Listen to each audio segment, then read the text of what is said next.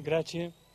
Eh, prima di tutto eh, mi dispiace non parlare italiano, ma mi fa paura che se intento parlare italiano il mio italiano sarà più incomprensibile che il mio spagnolo. Allora preferisco parlare eh, in spagnolo, leggere in spagnolo. Eh, he organizado mi intervención, he organizado mi intervención alrededor de cinco preguntas. Cinco preguntas sobre el amor. Eh, he intentado parafrasear el título de un famoso libro del poeta Pablo Neruda, lo recordarán, eh, 20 poemas de amor y una canción desesperada. Y el título de mi intervención se podría titular Cinco preguntas sobre el amor y una conclusión no necesariamente desesperada. La primera pregunta sería, bueno, es, ¿han prestado los filósofos suficiente atención al amor? Durante bastante tiempo, eh, el recurso al amoroso funcionó como un artefacto ideológico perfectamente engrasado. Por un lado, estaba claro que el amor ofrece al individuo la posibilidad de una experiencia extraordinaria, de una intensidad inusitada. Gracias a la pasión amorosa, los enamorados siempre han creído acceder a dimensiones desconocidas de sí mismos, conocer estratos de su ser que permanecían ocultos a su propia mirada. Y de tales descubrimientos han extraído la fuerza para enfrentarse a la realidad con una energía y un valor impensables en circunstancias normales. Travirgoleta. Quien ama está dispuesto a hacer saltar por los aires cualquier convención, norma o costumbre, por más arraigada en la tradición o en los usos establecidos que pudiera encontrarse. Pero por otro, ese caudal en apariencia irrefrenable de vida acababa invariablemente y casi sin excepciones discurriendo por un cauce institucional inequívoco. En su exageración tópica, la vieja frase de los cuentos infantiles eh, fueron felices y comieron perdices señalaba con escaso disimulo el signo de la operación ideológica, hacer creer a los individuos que eran irrestrictamente libres, en algunos casos incluso rabiosos impugnadores del orden existente, para mejor terminar sometiéndolos a los designios preestablecidos. No hay duda de la eficacia de la operación.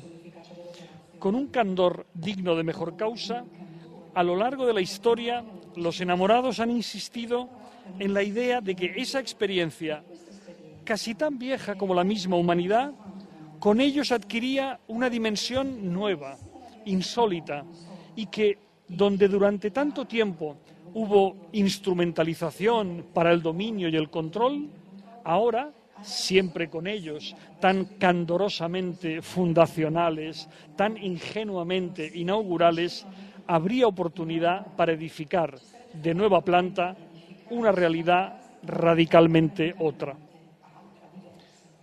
cumplían de este modo, sin saberlo, el diagnóstico que Spinoza dejó escrito en su ética. Decía Spinoza, los hombres se equivocan al creerse libres, opinión que obedece al solo hecho de que son conscientes de sus acciones e ignorantes de las causas que las determinan. Hasta aquí Spinoza. La cosa funcionaba sin mayores problemas mientras una robusta estructura social e institucional proporcionaba una eficaz cobertura a la operación. Sin duda, había dentro del matrimonio mucha menos felicidad de la que se le había hecho creer a la gente, pero como contrapartida, fuera de él solo quedaban soledad y tristeza. Envejecer sin haber conseguido tener una pareja era casi el paradigma del fracaso personal. De hecho, tan bien funcionaba el dispositivo que incluso se podían permitir retoques al mismo para ir adecuando su funcionamiento a las nuevas circunstancias. Se recordará que frente a quienes, desde posiciones conservadoras miopes, consideraban al divorcio como el principio del fin de la institución matrimonial, ya Bertrand Russell observaba que nadie cree más en el matrimonio que el que se divorcia, precisamente porque lo que acredita con su actitud es que confía tanto en la institución que está dispuesto a contraer matrimonio de nuevo las veces que haga falta y piensa más bien que hasta el momento quien ha fallado ha sido él, equivocándose en la elección de pareja. Pero hete aquí que la posmodernidad y la sociedad de consumo de la que constituye su reverso ha venido a hacer saltar por los aires este esquema. Las formas institucionales heredadas, incluso las ya flexibilizadas, virgoleta, pasaron a ser, a partir de un determinado momento, un obstáculo para el flujo de unas presuntas existencias líquidas, por decirlo a la manera de Zygmunt Bauman, que debían acomodarse sin resistencia a las permanentes mutaciones de lo real, adoptando sus cambiantes formas. Las relaciones amorosas viraron hacia una creciente volatilidad y, a título de significativo ejemplo, la expresión el amor de mi vida dejó paso, tal vez como anticipo de su definitiva desaparición, a la expresión el amor de este momento de mi vida. Momento, por cierto, cada vez más fugaz. También algunos, algunos de los daños colaterales que semejante mudanza ha ido causando en los individuos podemos reconocerlos sin dificultad sobre la superficie de su lenguaje. Cualquiera puede constatar que continúan siendo de buen tono, están bien vistas, afirmaciones del tipo, en el fondo yo soy un poco romántico, donde romántico también se puede sustituir por cursi, si se prefiere. Tales afirmaciones conservan un cierto aire de familia con aquellas otras del estilo de yo es que para estas cosas soy muy clásico. Todas ellas dan a entender, buscando la inequívoca complicidad del interlocutor, que, aunque con toda probabilidad el modelo anterior, el modelo heredado, el modelo en el fondo romántico,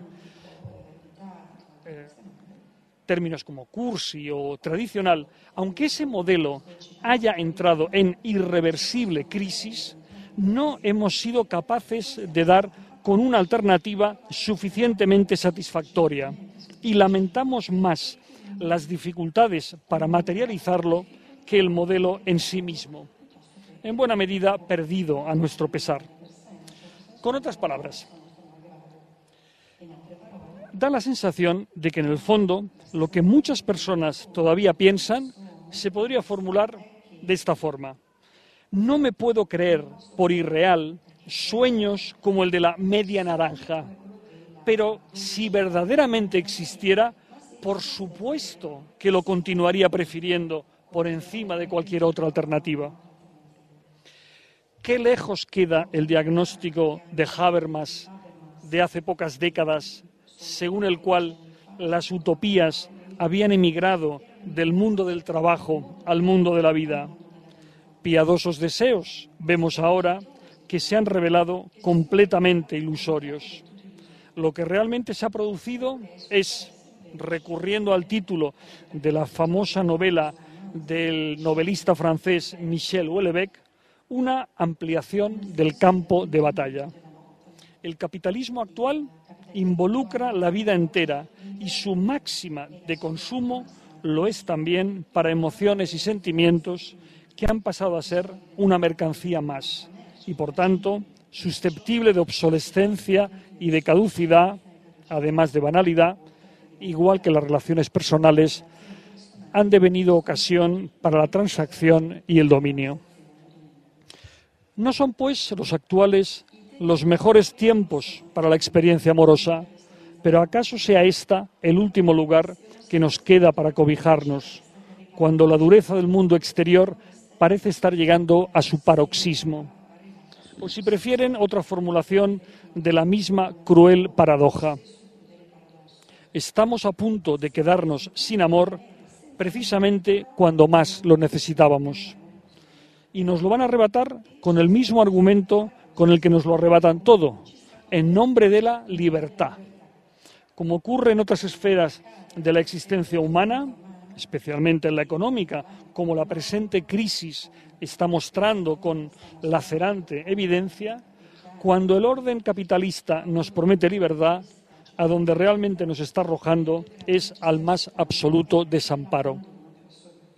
Sé que es hablar desde la última trinchera, pero desconfíen de todas esas propuestas que, revestidas con los ropajes de la autoayuda, se obstinan en introducir lenguajes y categorías de resonancias clínicas para tratar la experiencia amorosa.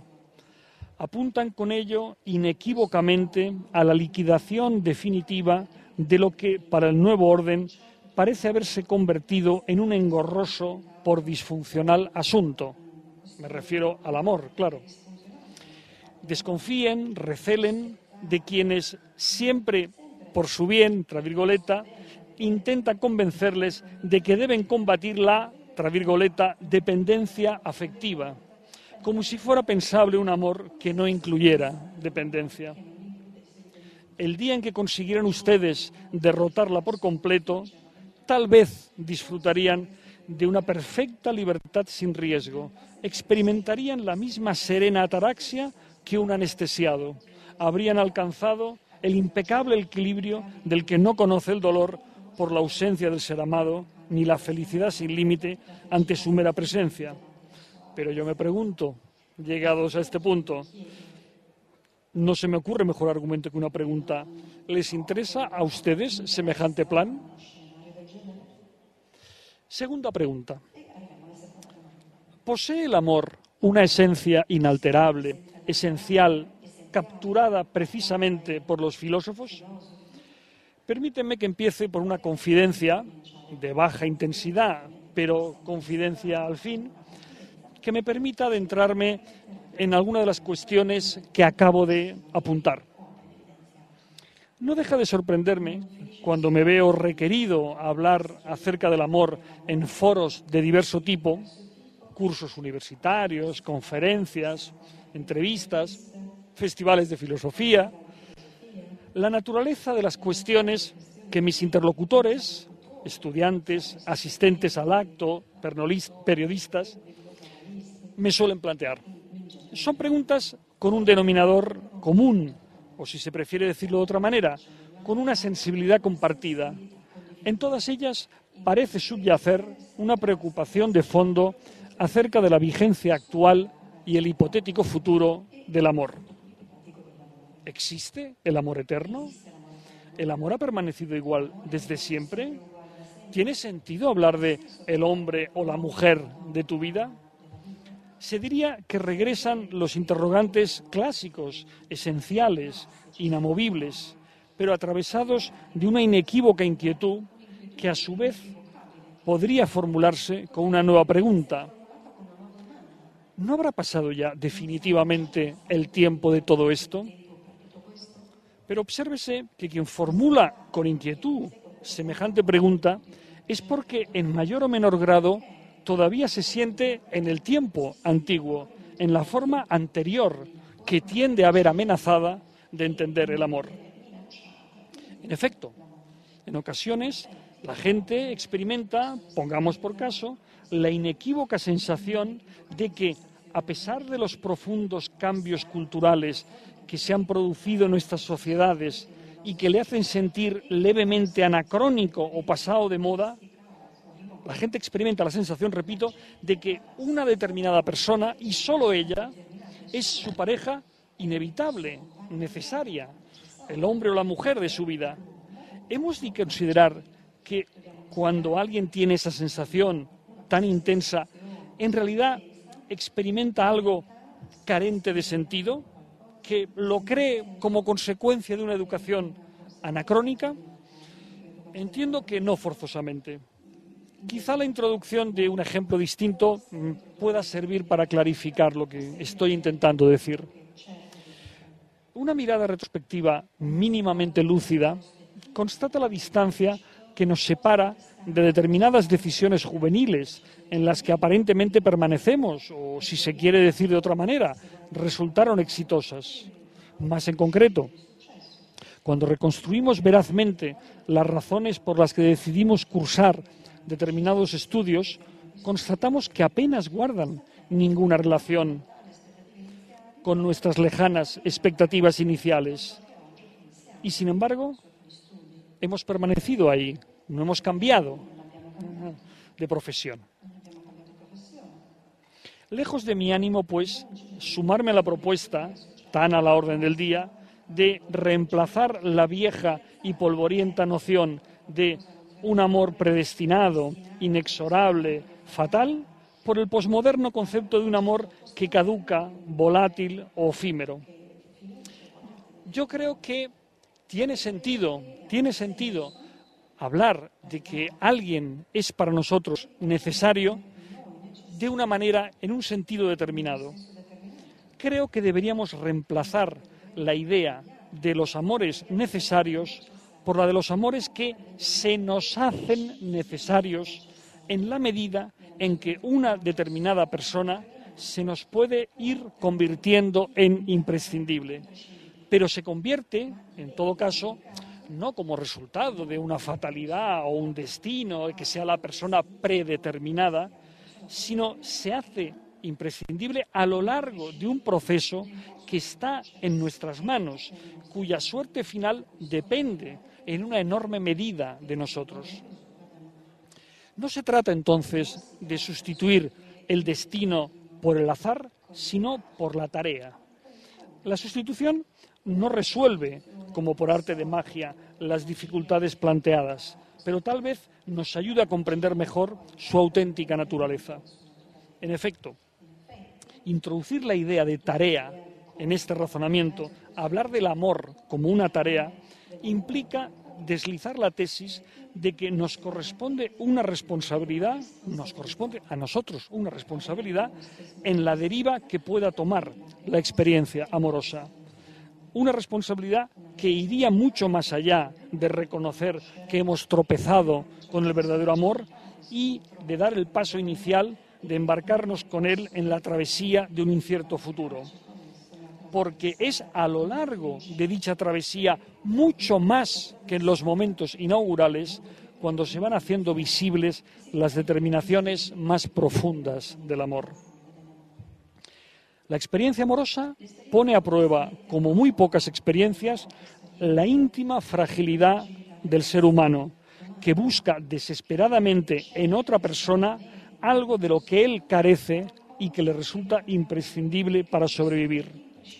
De ahí que las lógicas banalizadoras o mercantilizadoras apenas nos ayuden gran cosa a entender lo que se encuentra en juego en el amor desde la lógica meramente instrumental propia de la sociedad de mercado y de consumo en la que vivimos, amar es un pésimo negocio.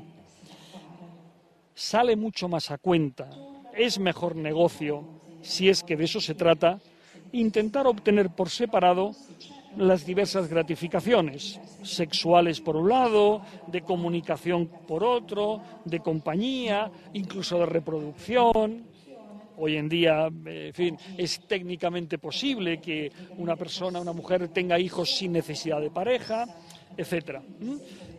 Es decir, podemos, podemos obtener por separado todas esas gratificaciones que antes el amor proporcionaba de una sola vez, en una sola persona. Sin embargo, me atrevo a afirmar que la mayor parte de personas que optan por vías alternativas, por ejemplo, eh, satisfaciendo sus necesidades sexuales de manera esporádica, etcétera, etcétera, lo hace, opta por esa vía más como un mal menor o como una salida de emergencia que como un nuevo ideal que pudiera tomar el relevo de la vieja expectativa La vieja expectativa, insisto, era encontrar en alguien, en una sola persona, alguien que satisficiera de una vez y plenamente todas nuestras necesidades y anhelos. Anhelos que, habría que añadir, se han hecho más urgentes ante esa dureza del mundo exterior a la que aludía hace un momento. Quede claro que tampoco me integro en el grupo de los que acríticamente consideran como revolucionario todo aquello que en algún momento el poder ha reprimido. ¿Mm?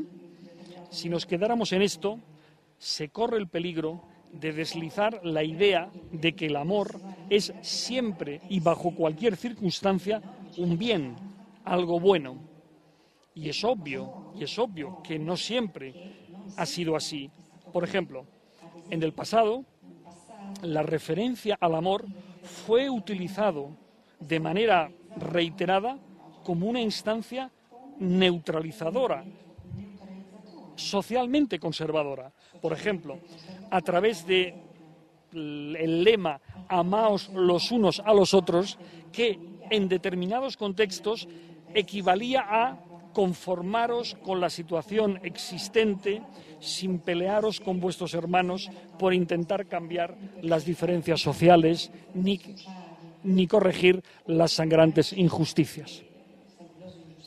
En realidad, la razón profunda por la que el amor no solo constituye un refugio ante la inclemencia de nuestra sociedad, sino que, más allá, impugna el orden discursivo existente, la visión del mundo hegemónica, es porque el amor es la única instancia que tiene su razón de ser en el cumplimiento consecuente de la máxima de Kant, según la cual hay que considerar al otro como un fin en sí mismo y no como un medio.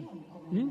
Esta idea, en un mundo en el que todo ha quedado despojado de valor propio, en el que todo es instrumental, en el que todo ha de servir para algo, esta idea es una idea, me atrevo a decir, casi revolucionaria. ¿Mm? Voy a pasar a la tercera pregunta. ¿Qué se pone realmente en juego en la relación amorosa? Esta pregunta es una especie de pregunta interludio de transición antes de pasar a cuestiones de mayor enjundia, digamos. ¿Mm? Hace un tiempo, exactamente el 17 de octubre de 2007, la Agencia Española de Noticias, EFE, recogía una noticia que había sido publicada en un semanario serbio, Zabagnik. La noticia decía así, un matrimonio en crisis se divorcia al descubrir que eran amantes por Internet. ¿Mm? Luego venía la explicación, que era esta. Un hombre y una mujer que entablaron contacto por Internet y se enamoraron, eran en la vida real y sin saberlo pareja.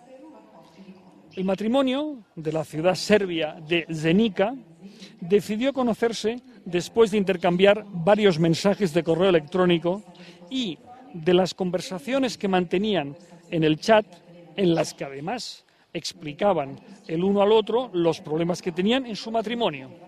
Bueno, se conocieron y descubrieron la verdadera identidad.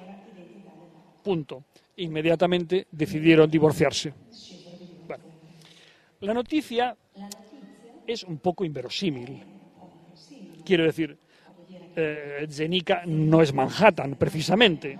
Pero bueno, la noticia a mí me sorprendió por diversos motivos, que en último término podrían resumirse en la frase que podíamos destacar. Cuando los amantes descubrieron la verdadera identidad del otro, decidieron separarse. A mí esta frase me llamó la atención porque, como hubiese dicho un lógico medieval, esta frase contiene un genuino non sequitur, no se sigue lógicamente.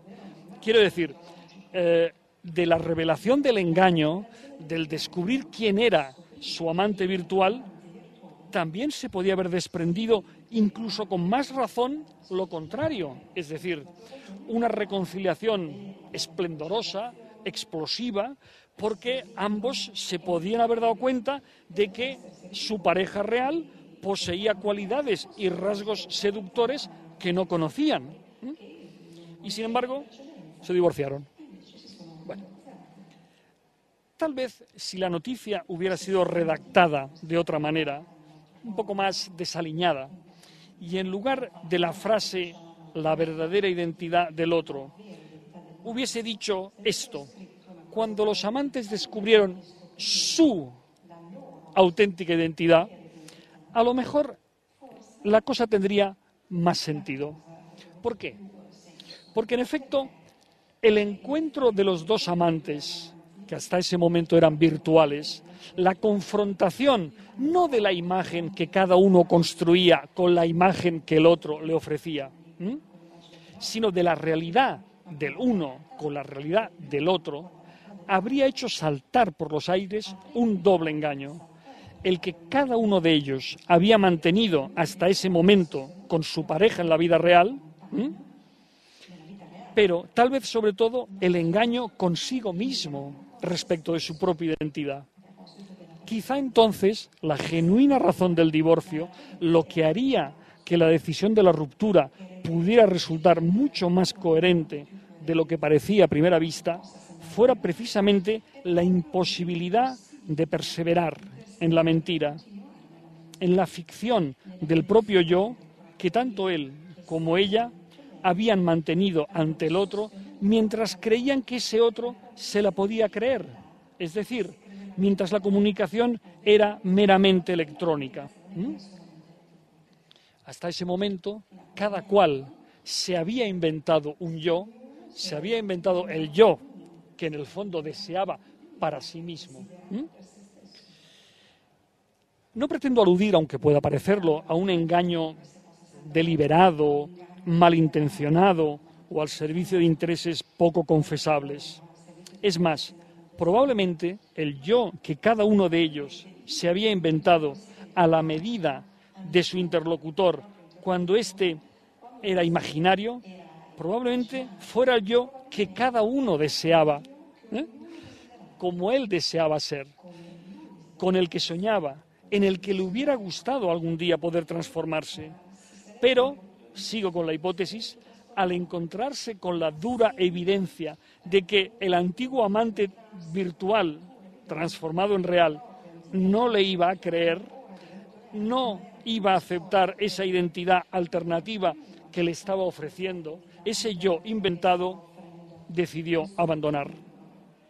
No como el que da un portazo y emprende aliviado y con renovados bríos otra vida más estimulante, sino como el que se retira triste y fracasado a la sombría contabilidad de los días que le quedan. Cuarta pregunta.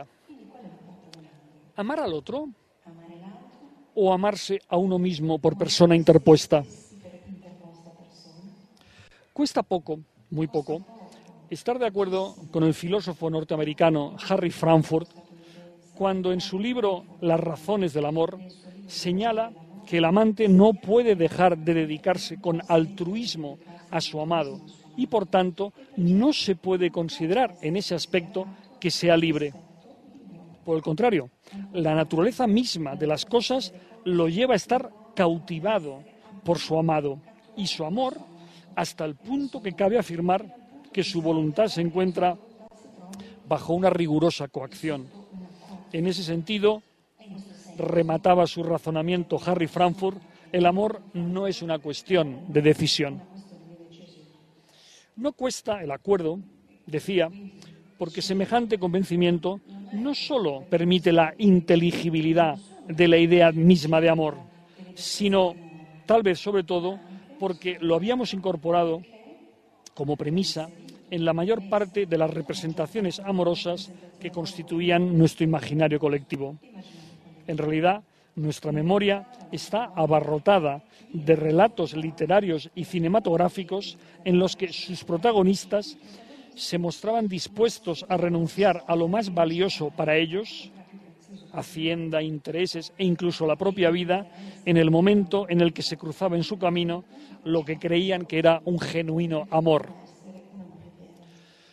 ¿Cuántas películas no habremos visto todos eh, en las que a poco de conocerse, eh, una película de acción, pongamos por caso, a poco de conocerse, la pareja empieza a correr peligro físico, él, el varón, le dice a ella, vete, corres peligro, y ella, que acaba de conocer eh, a ese hombre, que ya se ha enamorado de él, le dice, no, yo voy a ir contigo a todas partes. ¿Cuántas veces no hemos visto este tópico reiterado?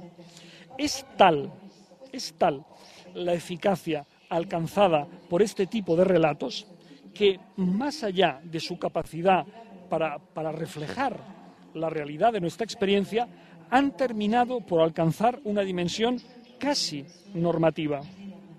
Traduciendo esto a la jerga de los filósofos, se diría que lo característico de las buenas historias de amor, es su performatividad, o con un lenguaje más simple, lo que podríamos denominar su específica voluntad de realidad. No nos estamos limitando a reiterar las conocidas tesis según las cuales las buenas historias parecen reales, son verídicas o incluso constituyen herramientas para cambiar la vida. Ahora lo que estaríamos sosteniendo es que constituyen el canon, el modelo, la representación idealizada de cómo queremos vivir. O más en concreto, para los relatos amorosos, de cómo queremos amar. Las grandes historias de amor son relatos que nos interpelan, convocándonos a su realización. Son historias que reclaman que alguien se haga cargo de tanta belleza, de tanta desmesura, de tal modo que quien se emociona ante ellas, en cierto modo, no está haciendo otra cosa que estar a la altura de un destino. El destino de responder a una invitación que resulta imposible declinar, a cuyo influjo ningún ser humano debería ser capaz de resistirse. Pero ese destino al que es convocado quien se emociona ante una historia de amor, ha pasado a entrar en conflicto con nuestra realidad actual. Ya lo dijimos, constituye un destino disfuncional con los nuevos imaginarios colectivos dominantes en el mundo de hoy, abandonados a la, banalidad y al mercantilismo más desatados, con un añadido que resulta imposible soslayar. El amor que surge como contingencia, no puede pensarse a sí mismo bajo esta forma. De hecho, ningún amor es capaz de contemplar su propio fin. Pero a su alrededor, la realidad gusta de alardear de una, de una contingencia exasperada, fronteriza con la, con la volatilidad. ¿Qué hacer en esta tesitura ante esta contradicción? Eh, permítanme que cite un poema de Antonio Machado. Dice, escribe Machado, todo amor es fantasía. Él inventa el año, el día, la hora y su melodía. Inventa el amante y más la amada. Y termina, no prueba nada contra el amor que la amada no haya existido jamás. Permítanme que llame la atención sobre esta última frase, sobre esta reivindicación final que se hace del amor, que nos invita a pensarlo desde una perspectiva distinta a la habitual. No nos invita a renunciar a él. El amor, vendría a sugerirnos Machado, es es al mismo tiempo la gran mentira y la gran verdad de los seres humanos. Es la gran verdad porque en él, y probablemente solo en él, los amantes encuentran el cobijo, el refugio, según ellos seguro, en el que guarecerse de la hipocresía y el fingimiento del mundo. En realidad, lo que hacen los amantes es construir un frágil nido de palabras y caricias, acurrucarse en su interior y a continuación, con presuntuosa ternura, colocar a la entrada un cartel con la leyenda Cosmos cerrado por amor. Pero ese diminuto universo propio también se ha construido con mentiras, delicadas y amorosas mentiras, esta vez, pero mentiras al fin. Ninguno de los dos, de los dos amantes, es de verdad como el otro declara verlo. Probablemente ni siquiera lo cree realmente quien regala a su amor las más hermosas palabras, quien pone a sus pies la más rendida admiración. Pero seamos indulgentes, le va la vida en ello. ¿Cómo si no podría abandonarse incondicional en sus brazos? ¿Cómo si no podría confiar sin reservas en sus promesas? ¿Cómo si no podría creer como le sucedía a Hannah Arendt, que la persona amada es el único y auténtico hogar que somos capaces de soñar. Se trata de una desgarrada paradoja, que duda cabe. No obstante, ¿acaso no habría que descartar que buena parte de los problemas, confusiones y contradicciones que padecemos para pensar y vivir el amor sin demasiados conflictos deriven de una decisión equivocada a la hora de elegir las imágenes tutelares por las que dejarnos guiar. Quizás, en lugar de empeñarnos en recurrir a la figura de la propiedad, que es la que funciona cuando hablamos de una persona que ha de ser para mí, que me pertenece, etcétera, nos resultará más útil por clarificador interpretar la experiencia amorosa bajo la figura del relámpago en medio de la noche, de esa explosión inesperada de luz que por un instante devuelve a la oscurecida y cabizbaja realidad todo el brillo e intensidad de cuando reinaba la claridad. Aunque pensarla bajo esa otra figura tiene asimismo, hay que decirlo, una contrapartida. El relámpago también el del amor, nos deja al tiempo expectantes y preocupados, ilusionados y tristes, ansiosos y derrotados, porque no sabemos cuánto tardará en repetirse el próximo fogonazo, el próximo estallido de luz que iluminará el mundo por entero, porque tememos que no lo vuelva a ver en mucho tiempo, o lo peor de todo, porque barruntamos que quizá ya no nos alcance a verlo. Quinta y última pregunta. A propósito de una pregunta recurrente, ¿existe el amor eterno?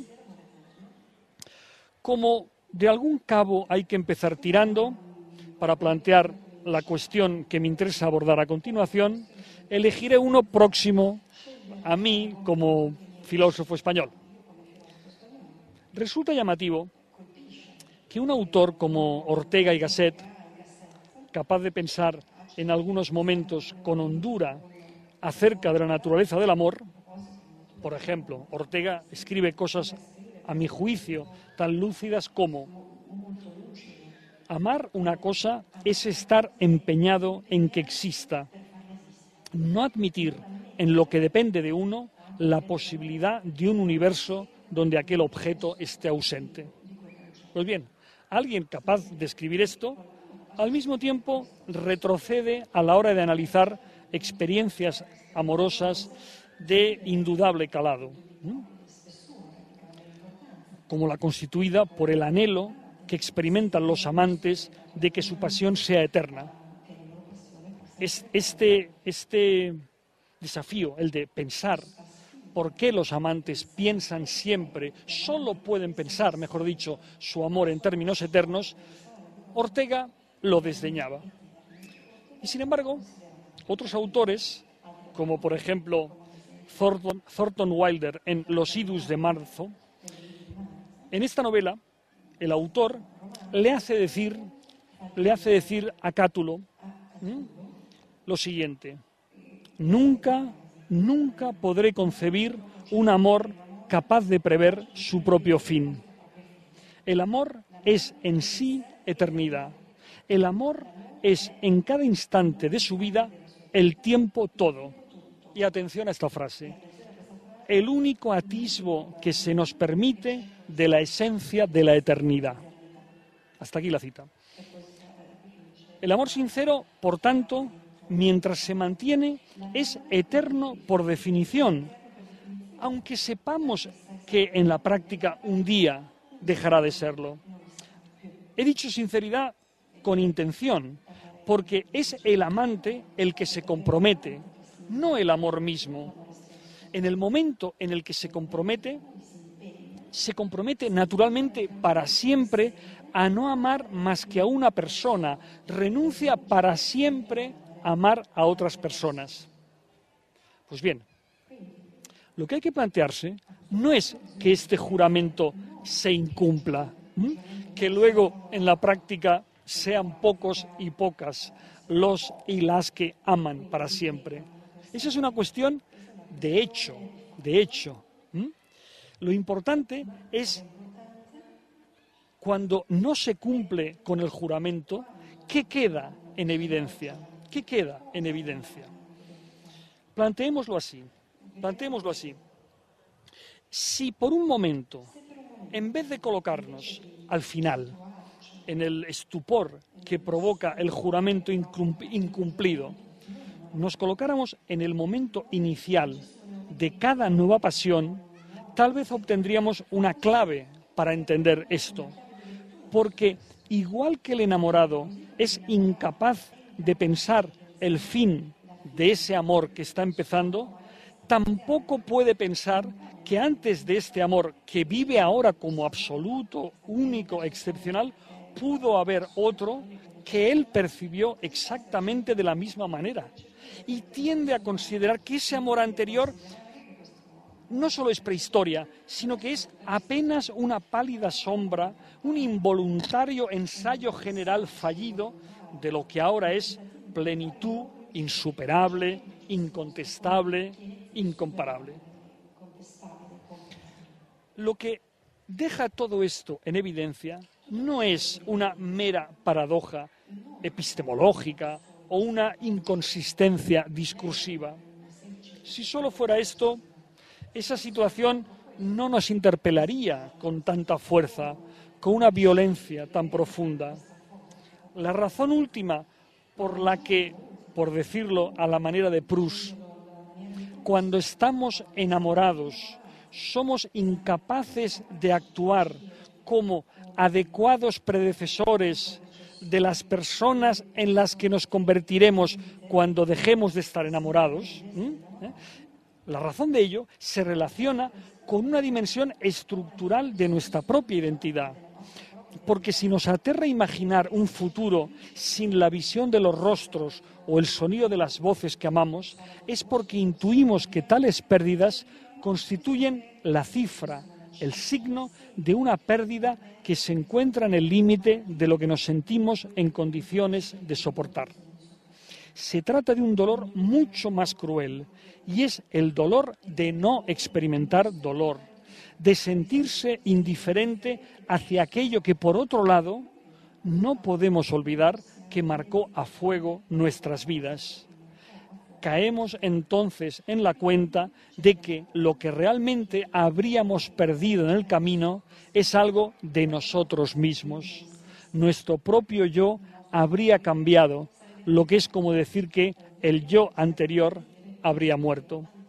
Se trata, señala Proust, de una muerte seguida, es cierto, por una resurrección, pero en un yo distinto, cuya vida y amor están fuera del alcance de aquellos elementos del actual yo que están destinados a perecer.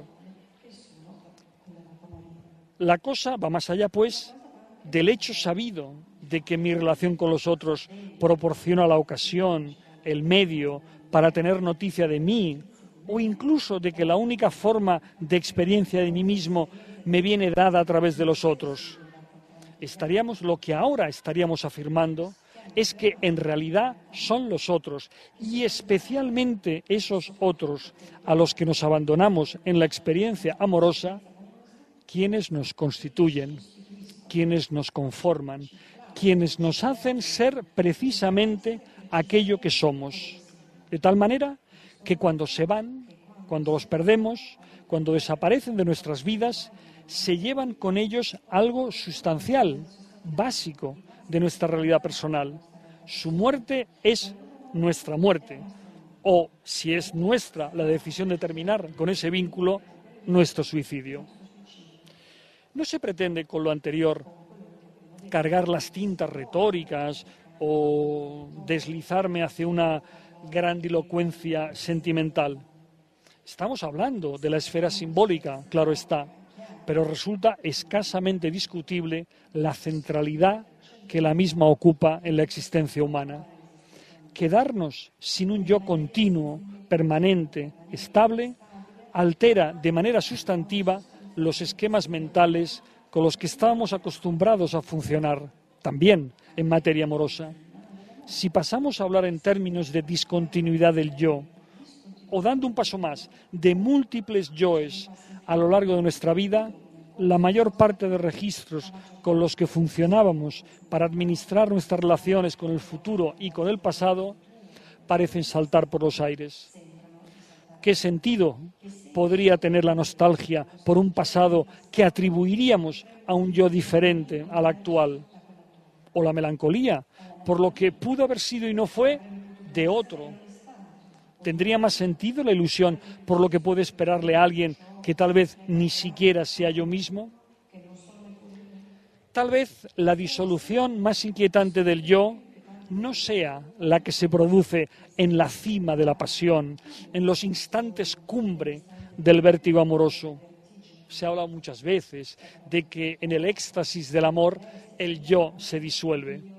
Pero, a fin de cuentas, de tales presuntas disoluciones teníamos sobrada noticia a través de los románticos que se encargaron, de paso, de tranquilizarnos, haciéndonos saber el carácter reversible un poco de mentirijillas de esas disoluciones. Porque el escritor que, exaltado y torrencial, nos narra cómo vivió aquella experiencia en la que creyó perder su yo en otros brazos, puede hacerlo, puede narrarlo, precisamente porque ese yo que presuntamente perdió, a continuación lo recuperó y ha vuelto para contarlo. Hay algo más grave. La tristeza fría del que juró amor eterno en vano, es, en cambio, el relato remansado de la ruina de una intensidad, la crónica de una desaparición que se lleva consigo al cronista, el mapa de un mundo empobrecido. Y ya terminamos, la conclusión. Entramos en la conclusión. A la conclusión la he denominado el amor, interrogante, burbuja o cobijo. La vida, en sentido fuerte, es aquello que transcurre entre dos franjas de experiencia. Una es la que caracteriza a la infancia e incluso, si me apuran, a la primera juventud. Y vendría definida por el descubrimiento, por el encuentro con el mundo, con sus habitantes y sus objetos. Es una etapa que en caso de tener que ser, de quedar representada por algunas frases, sería por aquellas frases con las que saludamos el regalo de la permanente novedad que la vida tiene a bien ofrecernos en esos años. Frases como, es la primera vez que, nunca antes me había ocurrido esto, jamás había probado esta cosa, ignoraba que hubiera personas así, no pensaba que existieran este tipo de lugares, etc. La otra franja, en la que uno se adentra de manera inexorable con la edad, tiene el signo, en cierto modo opuesto, de la despedida. El abandono de la vida, aunque se produzca ineludiblemente en una fecha, en un momento concretos, es en realidad el gradual irse despidiendo del mundo, de sus habitantes y de sus objetos. Tal vez nadie haya expresado esta melancólica percepción con la hiriente dulzura con la que supo hacerlo Jorge Luis Borges en su poema Límites, al escribir versos como Hay una línea de Berlín que no volveré a recordar. Hay un espejo que me ha visto por última vez, o, en fin, el memorable verso, entre los libros de mi biblioteca, estoy viéndolos, hay alguno que ya nunca abriré. No tengo ninguna objeción, no tendría ninguna objeción a quien observara, a lo que acabo de señalar, que uno puede descubrir hasta el final de sus días, de la misma manera que nunca sabe cuándo disfrutará de un libro o de la compañía de una persona por última vez, o que uno abandona y es abandonado desde bien temprano, constituyendo esa experiencia precisamente uno de los rasgos más definitorios del ser humano. En efecto, descubrimiento y despedida, en cierto modo, entretejen por entero nuestra existencia, pero no hasta el punto de que cuestionen el modelo, diciamo, de las dos orillas que empezábamos planteando. Lo que de veras pone severamente en cuestión la imagen de las dos orillas de la experiencia y, en consecuencia, de la vida como la travesía del caudaloso cauce que separa la una de la otra, lo que pone en cuestión es la irrupción del amor.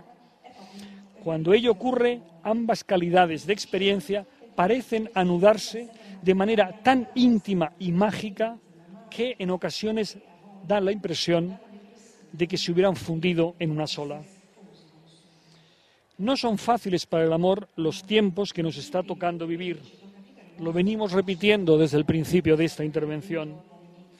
Precisamente por eso, porque no son fáciles, se escribe tanto sobre el amor últimamente. No son fáciles porque en esta ocasión, a diferencia de otras anteriores, los ataques que sufre la experiencia amorosa proceden de más de un frente. Por un lado, no cabe ocultar que el propio hilo conductor, al que aludíamos más arriba, antes, el desgarrado contraste al que tradicionalmente se asociaba la experiencia amorosa, ha empezado a ser un mero flatus vocis para muchos. La banalización que corroe como una voraz termita el entero edificio de la visión del mundo en la que residíamos, parece estar devorando con particular ahínco todo lo relacionado con el amor, con el agravante de que el derrumbe del edificio amenaza con dejar tan intactos como inservibles los diferentes elementos que lo componían. Ha estallado aquella articulada unidad rica y compleja entre sexualidad, sentimiento y proyecto de vida que constituía la especificidad del amor y que proporcionaba el combustible de ilusión a los enamorados, incapaces de soñar mayor felicidad que la de una existencia compartida. En el gran supermercado de la sociedad de consumo se publicita por doquier que el cliente, o sea, todos nosotros, puede encontrar a su disposición cualquiera de esos tres elementos. Me refiero, sexualidad, sentimiento, proyecto de vida, los puede encontrar por separado y a mejor precio, cuando no en oferta. ¿Mm? He aquí otro engañoso espejismo más de este mundo posmoderno de nuestros pecados. Porque de la misma forma que la mera yuxtaposición de piezas no da lugar a una maquinaria, así tampoco la satisfacción separada de impulsos y necesidades podrá nunca proporcionar una felicidad comparable a la que proporciona el dispositivo amoroso. El gran fotógrafo francés Henri Cartier-Bresson hacía una afirmación pertinente para lo que quiero decir. Él señalaba, la fotografía coloca el ojo, la cabeza y el corazón a un mismo nivel. En ese momento surge la fotografía, decía él, como obra de arte.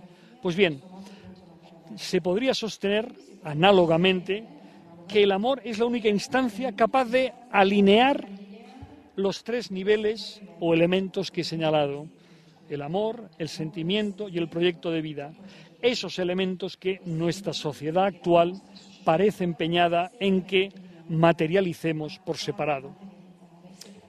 Pero les decía que el amor, lo característico de la difícil situación del amor hoy, es que se ve atacado desde varios frentes. Pues bien, el segundo frente desde el que se ve atacado el amor en nuestros días no pasa solo por eh, devaluar a base de banalizar el íntimo conflicto que constituye al amor, sino por tratarlo inadecuadamente.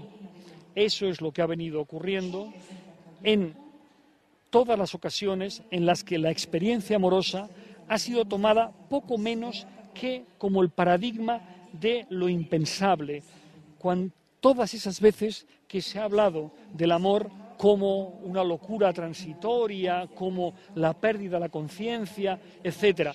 Probablemente, probablemente esa identificación era bien intencionada, porque se daba por descontado que pensar y racionalizar son una sola y misma cosa, pero no es así. En todo caso, aquí es donde finalmente quería venir a parar. Ahora sí que, tras tanto anuncio, de verdad termino. El amor es la condensación de la vida, representa su esencia más perfecta. Como la vida, el amor está amasado de goce y de tormento, de asombro y de decepción, de ilusión y de miedo. Todo ello en proporciones excepcionales, casi inhumanas. Probablemente sea esa la razón por la que con tanta frecuencia se siente la tentación de hablar del amor como si se tratara de un auténtico milagro. Pero se equivocan por completo y en consecuencia apenas nada entienden acerca del amor quienes se obstinan en interpretarlo como excepción, anomalía, rareza o cualquiera de las variantes a las que acabo de hacer mención, locura transitoria, imbecilidad transitoria, etc. No. Lo que hace que la existencia se nos convierta en insoportable cuando perdemos el amor o en un delirio increíble de felicidad cuando disfrutamos de él, no es su naturaleza, sino su escala. Quítenselo de la cabeza. El amor no es lo otro de la vida. El amor es simplemente demasiada vida. Muchas gracias, muy amables.